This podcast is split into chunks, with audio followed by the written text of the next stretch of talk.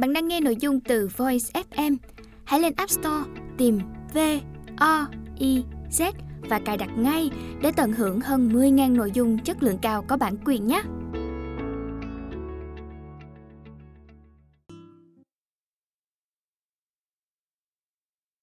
Bạn đang nghe sách nói tại Voice. Mời các bạn lắng nghe quyển sách Đi học như đi chơi. Tác giả Thương Tâm Bích Đơn vị ủy thác bản quyền Nhà xuất bản Nhóm Covey, Nhân sinh cửu bảo. Giọng đọc Kim Chi. Nếu được học một thứ gì đó mình thích Hẳn các bạn sẽ không chán. Không hẳn vậy. Đôi khi kể cả với điều mình rất thích Cũng có lúc ta nản lòng lắm. Cho nên việc chán nản có thể xảy ra bất cứ lúc nào Bất cứ đâu với bất cứ người nào. Và chán học những môn học ở trường chính là điển hình có phải bạn chán học môn lịch sử hay hóa học? Vì môn lịch sử khó nhớ, các mốc thời gian cứ loạn cả lên, rồi các nền văn minh khác nhau nữa, sao mà nhớ nổi chứ? Bạn lòng ơi, lịch sử có dòng chảy chính xác phi thường. Với một lý trí tích cực, bạn có thể ghi nhớ xuyên qua thời gian của chúng mà không hề nhầm lẫn được. Nhưng hóa học, rồi các chất phản ứng với nhau, lại còn tùy vào khối lượng thì sẽ cho ra những chất mới ai mà học nổi. Ấy này, hãy hiểu rằng các chất hóa học có xung quanh chúng ta có thể cảm nhận được chúng thì bạn sẽ không bao giờ thấy chúng vô nghĩa đâu. Còn rất nhiều điều cần phải học trong cuộc đời này, nhưng với tâm lý chán trường và tính lười biếng, ta phải sống sao đây? Thậm chí bạn có thể làm mọi chuyện đúng đắn. Tự lập thời gian học hành một cách cẩn thận, đảm bảo không gian học tốt nhất, điều chỉnh ghế ngồi thích hợp với lưng, và điều bạn đang làm là đếm ngược thời gian cho tới ngày học kết thúc. Chỉ đơn giản vì bạn cảm thấy không có hứng thú học hành, một mớ kiến thức khô khan, thiếu thực tế. Nếu đó là điều mà chúng ta vẫn hay nghĩ thì chỉ là chúng ta chưa biết cách mà thôi. Vậy còn chân chừ gì nữa? Hãy cùng Minh Trí đi học như đi chơi nào. Chapter 1 Tôi chán tất cả mọi thứ. Minh Trí, 16 trăng tròn, vừa thi vào cấp 3. Ba tháng hè nghỉ ngơi đã hết. Ngày đầu tiên, cậu bắt đầu đi học ở ngôi trường cấp 3 đầy mới mẻ. Mặt mũi sáng sủa, đầu tóc bóng mượt, cậu đi nghênh ngang giữa trường. Vừa mới thi xong, nghỉ ngơi được một tí thì lại phải đi học. Giá mà năm học trôi qua nhanh như ba tháng hè, thì có phải cuộc đời thật đúng là tươi đẹp không? Minh Trí nghĩ ngợi khi bước vào lớp, nhìn những gương mặt lạ hoắc, cậu chẳng muốn bắt chuyện với ai. Chuyện là gia đình Minh Trí rất dư giả, cậu chẳng bao giờ phải nghĩ tới ăn no mặc ấm, điều cậu nghĩ tới chỉ là ăn ngon mặc đẹp. Vì vừa thi đỗ tốt nghiệp nên 3 tháng hè vừa rồi cậu được bố mẹ đưa đi du lịch khắp nơi, cậu hưởng thụ đủ mọi thú vui nhân gian. Điều bố mẹ cần ở cậu là một kết quả học tập tốt. Đặt tên Minh Trí là mong muốn sau này cậu có trí tuệ sáng suốt. Chỉ cần đạt điểm tốt là bố mẹ cậu sẽ chiều theo mọi ý của cậu. Một câu chuyện quá quen thuộc phải không? Một công tử nhà giàu chỉ cần học giỏi là đạt được mọi thứ cậu ta muốn. Ấy thế mà Minh Trí, từ khi sinh ra, cậu lại chẳng hạnh phúc thật sự. Mọi của ngon vật lạ, mọi thứ cao sang nhất, cậu đều đã được thưởng thức. Nhưng trái tim cậu lại chẳng bao giờ trọn vẹn. Minh Trí hưởng thụ cuộc sống nhưng lại không thể hòa nhập với đời sống và cũng chẳng hiểu gì về sự sống. Vậy cuộc sống, đời sống và sự sống có gì khác nhau? Sự sống là biểu hiện những gì thẳm sâu trong con người và cách mà sự sống được diễn ra chính là đời sống. Còn môi trường của sự sống chính là cuộc sống. Hơi khó hiểu nhỉ? Vậy hãy hiểu đơn giản ở mức nông cạn nhất Cuộc sống chính là những điều diễn ra xung quanh bạn, môi trường, người thân, bạn bè, mọi thứ. Còn đời sống là những điều bạn đạt được và chưa đạt được.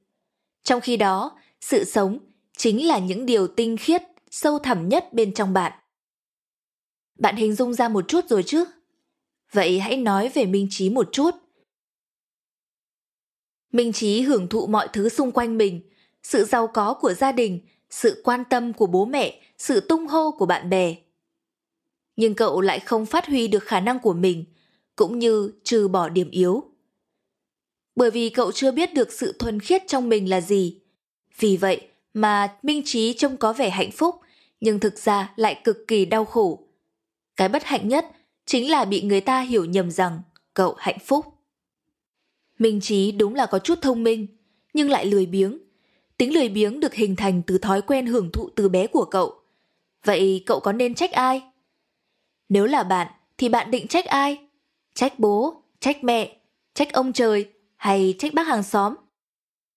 Oán trách ai cũng không khiến ta tốt lên. Ta chỉ có thể thay đổi, chỉ thế mới có được hạnh phúc. Như đã nói, Minh Trí thông minh nhưng lười biếng, cậu chẳng thể nào ưa nổi những môn học ở trường. Kỳ thi vào lớp 10 vừa rồi, cậu chỉ cố gắng học thuộc tất cả những gì có thể đủ điểm đỗ. Ngay từ nhỏ, biết cậu chẳng giỏi giang gì, nên đối với bố mẹ, việc cậu không bị lưu ban hoặc học lại đã là một điều bất ngờ với gia đình. Chính vì ý nghĩ mình thông minh nên Minh Trí vừa kiêu ngạo vừa ngang ngạnh. Cậu cho rằng chỉ cần học chăm thôi thì cậu đã thành kiệt xuất quốc gia rồi. Cái thứ ý nghĩ ỉ lại đó, tự huyễn bản thân, chỉ khiến cho cậu dù có tài năng cũng chẳng thể phát huy được.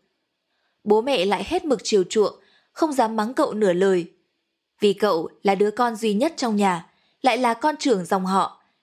Và cấp 3 chính là một bước ngoặt của cuộc đời cậu. Vì cậu đã gặp một người. Quay trở lại ngày đầu tiên học cấp 3 của Minh Trí, thái độ khệnh khạng của cậu khiến mọi người trong lớp khó mà ưa nổi và cậu cũng chẳng quan tâm tới điều đó. Cậu quen với việc được mọi người cung phụng, ngưỡng mộ rồi. Cậu tin rằng mọi người rồi sẽ tiếp tục làm như vậy với cậu thôi. Cậu được xếp ngồi cạnh một bạn nữ tên là Liên Hoa. Liên Hoa xinh đẹp dịu dàng, ánh mắt lấp lánh như sao. Trông cô nhẹ nhàng như mây dưới nắng. Tuy nhiên cô ấy lại có vẻ kỳ bí vì cô ấy không chơi với ai trong lớp. Dù khi tiếp xúc, mọi người đều rất có thiện cảm với cô. Ngồi dưới liên hoa và minh trí là Lạc Đồ và Hạ Vi. Lạc Đồ là lớp trưởng. Về ngoài hào nhoáng, điểm số luôn đứng nhất lớp. Lạc Đồ rất quan trọng việc giữ hình tượng bên ngoài, cậu sợ bẩn và rất yếu đuối, trong lòng hay lo ngại những chuyện nhỏ nhặt. Còn Hạ Vi, xinh xắn, dễ thương, cô hay tưởng tượng mình là một công chúa nào đó bị thất lạc. Hạ Vi mơ mộng lắm, đầu óc không hay nghĩ theo logic bình thường, nên có học cũng không vào đầu. Mặc dù cô rất thích khám phá, có lẽ đánh giá trí tưởng tượng thì cô sẽ được điểm cao ngất trời. Chính vì học không vào, thêm vào đó lại không có động lực, nên cô cũng không thích đi học. Họ ngồi gần nhau như thế là có duyên từ trước hay chỉ là ngẫu nhiên? Không ai dám chắc điều này, mặc dù mới vào lớp, chẳng ai quan tâm tới những người còn lại. Nhưng trong họ giống như những mảnh ghép của cuộc sống đang tìm tới nhau mà không hay biết. Không thể hiểu nổi sao lại phải đi học nhỉ? Hạ Vi lẩm bẩm một mình, chẳng phải nói với ai. Nhưng có thể là do tai nạn nên xung quanh ai cũng nghe thấy rõ mồn một. Kiến thức thì khô khan, lại chẳng thực dụng tẹo nào. Lạc đồ ngồi bên cạnh, không thể chịu được cái cung cách đã lười học còn chống chế của Hạ Vi. Nếu không thích học thì cậu cũng cố gắng học cho có điểm đi chứ. Có thời gian than vãn sao không cố mà học đi. Lạc đồ nói, tôi đã thử cố học thuộc rồi, vô ích thôi. Học cũng vậy mà không học cũng thế. Thế thì sao phải học làm gì? Trường này dạy môn quỷ gì cũng chán. Còn cậu, chắc cậu thích học lắm hả? Hạ Vi nói, tôi không có hứng thú với chuyện học hành. Kiểm tra thì khỏi nói. Căng thẳng như đánh vật. Nhưng có lựa chọn nào khác đâu. Không học thì còn khổ nữa. Lạc đồ nói thật lòng. Tôi ghét nhất là phải dậy sớm đi học còn cả đống bài tập về nhà ngập đầu. Tôi chỉ cần đủ điểm để không bị ở lại lớp hay thi lại là được. Đi học như đi chơi thôi, chẳng cần phải thích hay không. Minh Chí quay xuống xen vào. Làm việc một cách đối phó, ta sẽ chẳng có được gì thực sự. Liên Hoa lên tiếng. Cậu nói như triết gia ấy nhỉ? Mà chắc cậu chỉ biết nói thôi. Minh Chí mỉa mai. Thực ra, nếu có cách thì chuyện học cũng không khó giải quyết đâu. Liên Hoa mỉm cười. Tôi đã thử tất cả các cách, Nó đều không khiến tôi có hứng thú với mấy môn học ở trường. Tôi chỉ buộc phải học vì kỳ vọng của gia đình. Thật áp lực quá, Lạc Đồ nói. Tôi có cách.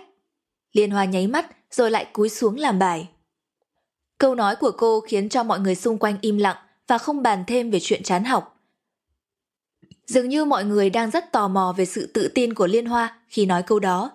Một sức hút kỳ lạ. Thật vậy đấy, bạn có cảm thấy bị thu hút bởi những người tự tin không? Nhưng hãy phân biệt, tự tin và tự kiêu rất khác nhau. Tự kiêu là khi ta nghĩ rằng mình là tốt nhất và đó cũng chính là giới hạn của họ. Còn tâm thái tự tin lại rất tự tại và vững vàng, liên tục học hỏi và không ngại khó, ngại khổ. Nói tôi nghe xem, bạn có muốn tự tin không? Minh Trí lên bảng kiểm tra bài cũ. Cô giáo dạy lịch sử gọi to.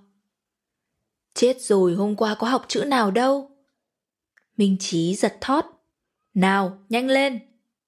Cô dục dã. Thưa cô, hôm qua em quên học bài ạ. Minh Trí lý nhí. Cậu học hành kiểu gì thế hả? Không điểm, về chỗ. Cô giáo tức giận. Minh Trí đi về chỗ, nhưng lại trông có vẻ chẳng lo lắng gì.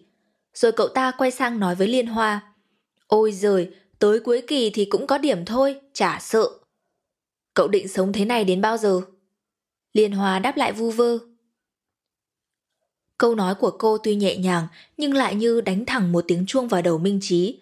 Thực ra, cậu cũng đâu muốn thế này.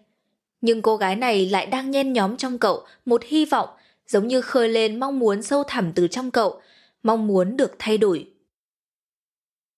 Về đến nhà, như mọi ngày, Minh Trí vứt cặp và áo khoác xuống sàn, đi thẳng tới chiếc rừng êm ái, rồi nằm xuống đánh một giấc no say. Tới giờ ăn, cậu xuống nhà ăn cơm với gia đình. Nhưng hôm nay không khí thật khác lạ, bố mẹ cậu như muốn thông báo chuyện gì. Trong khi đó, cậu vẫn đang thưởng thức các món ăn được mang tới. Bố mẹ muốn con biết rằng dù bất cứ chuyện gì xảy ra, bố mẹ vẫn mãi yêu thương con. Bố cậu bắt đầu câu chuyện. Bố nói vậy có ý gì thế ạ? Giọng Minh Trí bắt đầu hơi run run vì cảm thấy có chuyện nghiêm trọng sắp xảy ra. Có lẽ con cần biết điều này. Thực ra con không phải là con ruột của bố mẹ. Bố mẹ đã tìm được con ruột của mình, bạn ấy sẽ tới đây ở vào ngày mai. Nếu muốn, con vẫn có thể ở đây, nhưng bố mẹ ruột của con sẽ nhớ con lắm. Bố cậu rất vất vả mới nói ra được từng ấy câu. Bố mẹ đùa con đúng không? Hôm nay đâu phải cá tháng tư đâu ạ? Chí vừa hoảng loạn vừa cố tỏ ra bình tĩnh. Bố biết con sẽ rất sốc, nhưng rồi con cũng sẽ phải quen với sự thật đó. Một điều này nữa, bạn ấy là con gái đang học cùng lớp với con. Tại sao bố mẹ lại biết bạn ấy là con ruột, còn con thì lại không phải? Con đừng lo lắng, con vẫn là con trai yêu quý của bố mẹ, nhưng có những sự thật quá lớn không thể chối bỏ. Mai bố mẹ sẽ dẫn con qua nhà bố mẹ ruột của con và đón bạn ấy về nhà mình ở. Hai đứa đã biết nhau rồi cũng dễ nói chuyện hơn. Không, con chả thấy có gì là dễ cả. Tất cả chuyện này như một trò đùa ác ấy. Minh Trí tức giận, bỏ bát cơm xuống và chạy thẳng lên phòng. Ở dưới lầu, bố mẹ cậu nói chuyện với nhau. Có lẽ thằng bé không chịu nổi cú sốc này. Bố cậu nói. Mình không làm thế thì có sao đâu, sao cứ nhất định phải thế? Mẹ cậu bưng mặt khóc, bà thương con trai và không nỡ xa trí, ai cũng hiểu. Bố Minh Trí thật ra cũng rất thương cậu, chính vì ông thương nên ông mới nói cho cậu chuyện đó. Đúng là thế, khi thật lòng yêu thương một ai đó, ta nên chân thành dù điều đó có khó đối diện thế nào. Chỉ cần chân thành và chia sẻ cảm thông thì mọi chuyện rồi sẽ ổn thôi. Và chân thành không hẳn chỉ là nói ra sự thật, mà là làm điều có thể giúp họ tốt lên từng ngày, điều xuất phát từ sâu thẳm tâm hồn ta. Đêm đó cứ thế qua đi, hôm sau lúc xuống ăn sáng, Minh Trí cứ nghĩ chuyện hôm qua chỉ là một giấc mơ. Con bình tĩnh lại chưa? Bố ân cần hỏi. Bình tĩnh gì cơ ạ? À? Chí ngơ ngác. Thằng bé có vẻ căng thẳng quá rồi mình ạ. Mẹ cậu quay sang thì thầm với bố. Chuyện hôm qua bố mẹ nói với con, con đã nghĩ thông suốt chưa? Bố hỏi cậu. Chuyện gì cơ ạ? Cậu vẫn ngơ ngác, có lẽ cậu thực sự quá sốc tới mức nghĩ đó chỉ là một giấc mơ. Chuyện con không phải là con ruột của bố mẹ, và hôm nay chúng ta sẽ tới nhà của bố mẹ ruột con. Bố cậu nghiêm túc. Ơ, đó là giấc mơ hôm qua của con, sao bố mẹ lại biết ạ? Minh Trí ăn nhanh chóng rồi xách cặp tới trường. Mà thôi con đi học đây ạ, đúng là giấc mơ kỳ quặc quá. Bố cũng kỳ quặc nữa, có phải vì mình nói mơ, bố biết được nên cố tình trêu giấc mơ ngớ ngẩn của mình không? Vừa đi trên đường, cậu vừa tự chấn an mình. Bố mẹ sao toàn trêu đùa mình quá đà. Mặt Minh Trí hôm nay bỗng câu có lạ thường. Liên Hoa ngồi bên cạnh dường như cảm giác được điều đó, liền quay sang hỏi. Hôm nay cậu sao thế? Trông cậu lạ lắm. Không liên quan tới cậu. Đừng có hòng làm thân với tôi. Minh Trí gắt gỏng. Cậu chỉ đang cố che giấu đi tổn thương trong lòng. Dù làm gì thì bên trong cậu vẫn bứt rứt không yên. Và tất cả thái độ đấy thật giống như một con nhím đang xù lông tự vệ khi bị đe dọa, khi sợ hãi. Liên Hoa không nói thêm gì vì cô biết nên để cho cậu một không gian yên tĩnh để bình tâm. Lúc cậu yên lắng rồi, mới tìm thời điểm thích hợp để chia sẻ cùng cậu. Sao Liên Hoa lại đặc biệt quan tâm tới Minh Trí như vậy? Cả ngày hôm đấy, Minh Trí không tập trung nổi vào bài học. Trong đầu cứ ong ong những suy nghĩ việc mình không phải con ruột của bố mẹ. Nếu đấy đúng là thật, thì sau hôm nay, khi về nhà bố mẹ để rồi, cậu sẽ sống ra sao? Gia đình đó thế nào? Liệu có thể cho cậu một cuộc sống ăn ngon mặc đẹp nữa không? Những câu hỏi cứ ám ảnh tâm trí cậu, cứ lặp đi lặp lại mãi.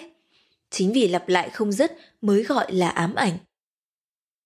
Vì sao lại sinh ra ám ảnh? Đó chính là một nấc thang tâm lý tiêu cực. Người ta rơi xuống đó từ nấc thang kiểm soát. Khi không thể kiểm soát được nữa thì sẽ bị ám ảnh. Giống như khi bạn không thể hoàn thành bài tập thì sẽ luôn bị ám ảnh là bài tập chưa hoàn thành, lo sợ bị kiểm tra, bị điểm kém. Minh Trí cứ tỏ ra là một người bất cần, nhưng đấy chỉ là cái vỏ ngoài để che đi nỗi bất ổn bên trong thôi. Cả ngày cậu cứ như người mất hồn và lẩm bẩm nhiều thứ. Về đến nhà, cả người đều rượu dã. Minh Trí đi thẳng lên phòng, nhưng một lúc sau, bố mẹ đã gọi cậu xuống và nhất định đưa cậu tới một nơi. Như đã hẹn, bố mẹ đưa Minh Trí đến nhà bố mẹ ruột của cậu. Ở đây, cậu gặp lại một người rất quen, đó là Liên Hoa.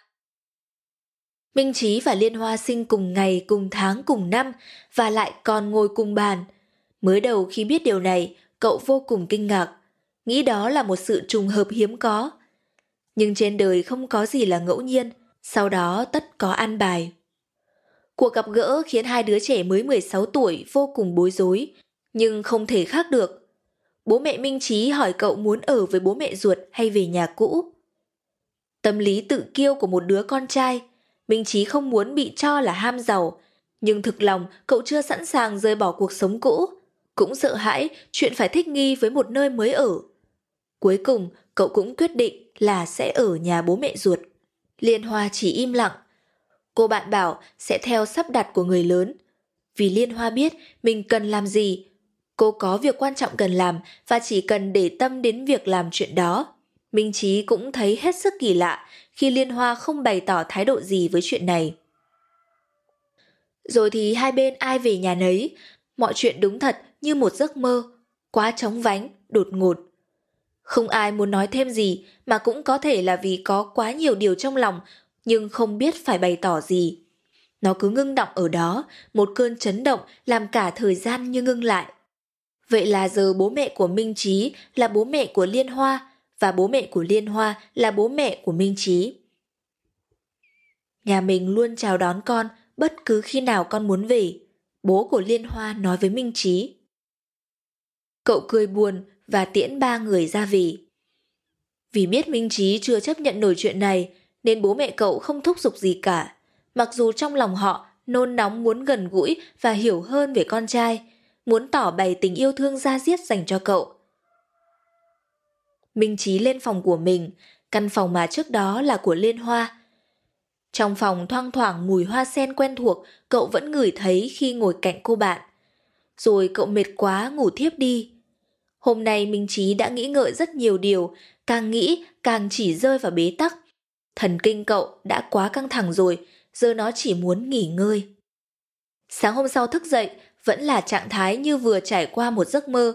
Nhưng giấc mơ này còn tệ hơn ngày hôm qua khi mà trước mặt cậu, trong khắp cả căn phòng này toàn là đồ của con gái. Hẳn rồi, không biết Liên Hoa có cảm thấy bối rối trong căn phòng của Minh Trí không nhỉ?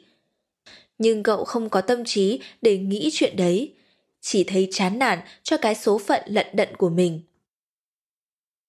Rồi Minh Trí cũng cố gượng dậy và tới lớp. Lớp học không có gì thay đổi cả, ngoài cô chủ nhiệm thì không ai biết chuyện gì đã xảy ra với cậu và Liên Hoa. Cậu vẫn ngồi cạnh Liên Hoa và vẫn ngửi thấy mùi hương quen thuộc từ trên người cô bạn ấy. Một ngày đẹp trời, cậu ổn chứ?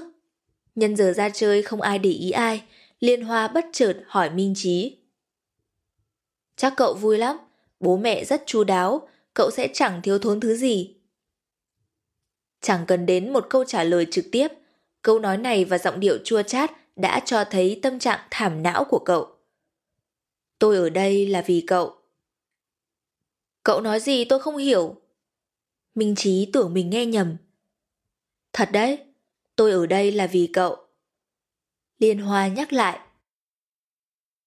Minh Trí cảm thấy mọi chuyện hết sức kỳ quặc. Cậu chờ đợi một lời giải thích, nhưng Liên Hoa chỉ nói Từ giờ chúng ta sẽ cùng học nhé. Cậu đừng có tự mình quyết định như thế đi. Tôi không việc gì phải chạy theo cậu, đừng tỏ ra thương hại hay nghĩ mình có thể dạy bảo tôi. Minh Trí bực tức, chút ấm ức lên đầu cô bạn.